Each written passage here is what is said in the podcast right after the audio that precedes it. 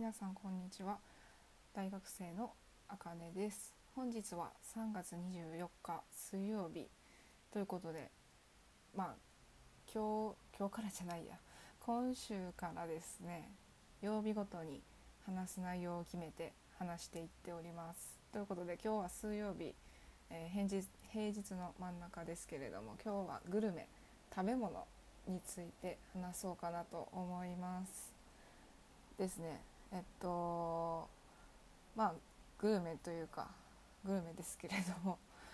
今日はねあのモーニングをしてきたのでその話をしていこうかなと思います。もしよければ最後までお聞きください。まあそもそもなんで今日モーニングに行ったのかっていうとまあ来月4月からですね私大学4年生に上がってえ卒業研究するということで卒業研究がすごい厳しいというか スパルタな研究室に行くことになったので、まあ、今月まではこうめちゃくちゃ充実してやねんって思って自分のしたいことを費やしたると思ってはい今日モーニング行ってきました。まあ別にスパルタだからって言ってね決して死ぬことではないので。それもスパルタな研究室のもとであの研究することでね 得られることもたくさんあると思うのではい。ちょっとね楽しくできたらいいなとは思ってますけれども。まあモーニングって私過去に1回あマクドナルドで1回したことあるぐらいかな あの大学受験で、えー、国公立大学を一応受けまして、まあ、落ちたんですけれどもその国公立の二次試験の時直前の時に私はよく朝マックでマクド食べながら勉強してましたね。まあ、からマクド体に悪いっちゃ悪いけどでも精神的な精神的には補ってくれるんで。まあプラマイゼロかなって感じですけれどもね。はい。でやっぱ今日行ったモーニングで改めて思ったモーニングのメリットを話すとやっぱりこう心が充実されますね。うん。で心が充実されるのとやっぱご飯を作って出されるということでやっぱ楽ですよね、うん、その分お金払ってるから。でやっぱ今日のとこのモーニングは美味しかったので美味しいところのモーニングに行くとまあ一つ目に話した心が満たされると本当に一緒なんだけど とにかく心が満たされる。でやっぱその食べる場所も家じゃないので空間というか、うん、空間でまたいつもと違う風景の中で食べることで充実する。でやっぱそのモーニングができるまで待ってる間もこう先にコーヒー出され出してくれる店だったのでコーヒー飲みながらあの本も一応持ってきた持ってきてたので本読みながらコーヒー飲むのもまだ充実心が充実されました。はい。もうとにかくモーニングのメリットは充実です、うん、でこれを毎日してたらねあの充実感っていうのは得られないと思います。やっぱ希少価値が高くなればなるほどこうモーニングのありがたみを感じられると思いますのでめっちゃいいですよこう。丁寧な暮らしみたいなね、まあ、家でこうパン焼いてスクランブルエッグ作ってサラダをきれいに盛り付けてねなんか木の器に入れてもうあんな毎日はできないけど時々やったらね、うん、心もリフレッシュできていいんじゃないかなと思います。とかコーヒーもいつもやったらもう豆ひいてあるやつをそのままねあのまあそのままお湯でこう入れるだけっていう人もおればもうそれ以前にもうインスタントでね済ましてしまう方もいてはるかもしれませんけどいつもとちょっと変えることでもね心のリフレッシュになるんじゃないかなと思います。まあ私が行ったところは地元のところだったので紹介紹介は ちょっとできないですけどでも、うん、雰囲気良さそうなねカフェで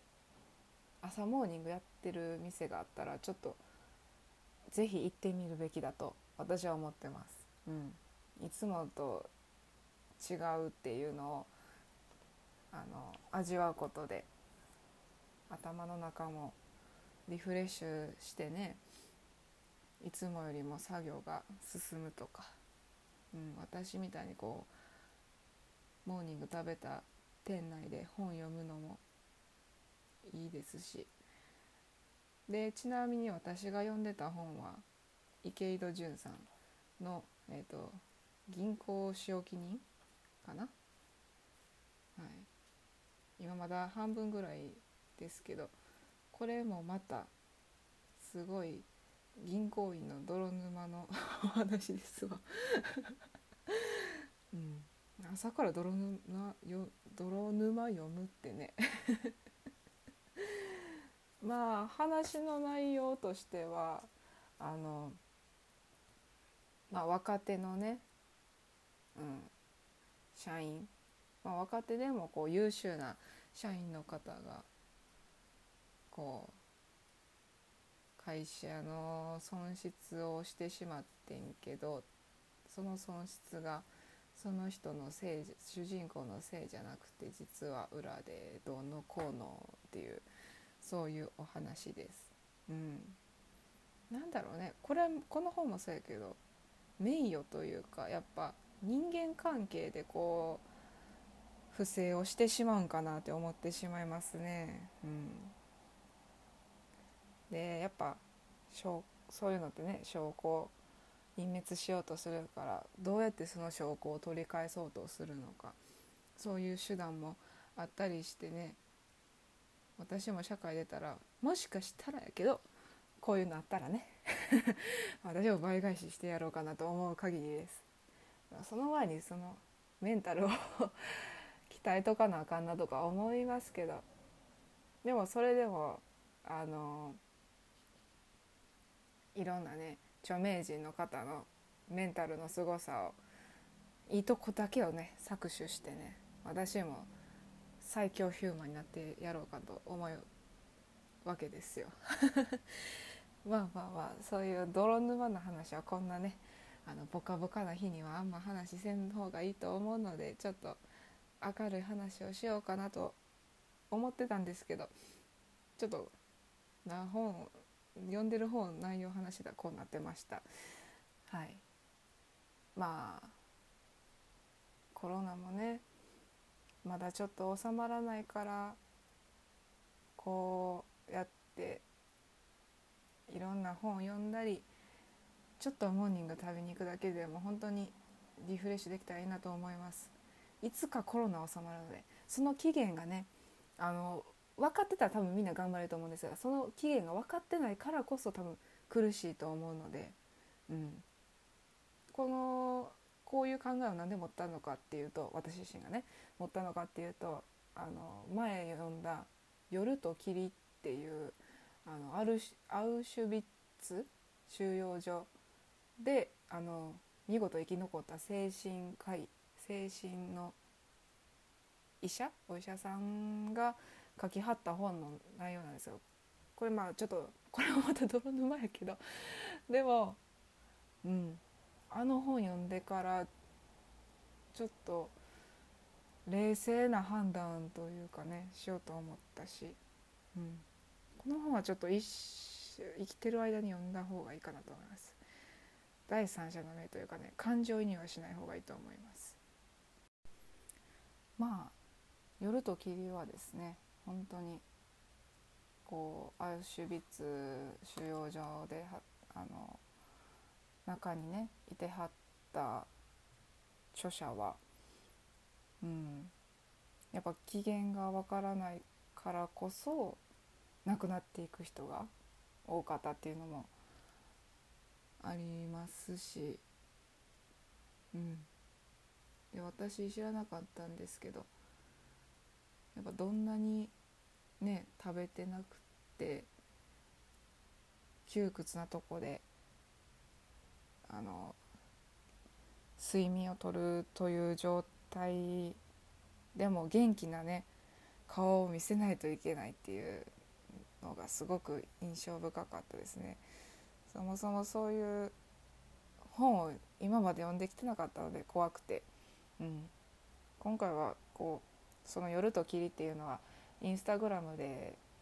本の紹介をしてはるアカウントで見つけてで読み始めて。でその「夜と霧」の本の中にも最初にねこう冷静な目で見てほしいみたいな書かれてはったのでだからこそ感情移入をせずにね読めたのかなと思います。うん、あ夜と霧ってあの日本語訳してその日本語訳をしたやつをまたさらに英語とか他の言語で訳したことで人気になったのかな。そんなやった気がする。まあまあまあそんな話はよくて。まあちょっと感情移入せずにちょっと読んでもらいたいですね、うん、今後な今後あってもねやあのはい。今後こんなことが二度と起こらないように我々はこういうことがあったという事実を知っておくべきだと思いますし、うん、っていう話をしてしまったけどタイトルは「モーニングをしたら充実しすぎた」ということで、まあ、話す内容もねこう、まあ、充実というかいろんなことを喋れて、はい、よかったなとは思いますけど、まあ、ちょっと最後暗い話になってしまいましたがちょっとでもでもちょっと読んでほしいなと思いました。うん、まあモーニングしたら本当にリフレッシュできますしいつもと違うことをやってみるのがおすすめかなと思います。ということで今日のポッドキャストは以上です。ということでまた明日は雑談をする予定ですので何を話すのかは明日次第です もしよかったらあのコメントとかレターで「明日こういう話をしてください」と言ったらもう私でよければ全然もうベラーっと喋りますので お待ちしております。ということで。それでは。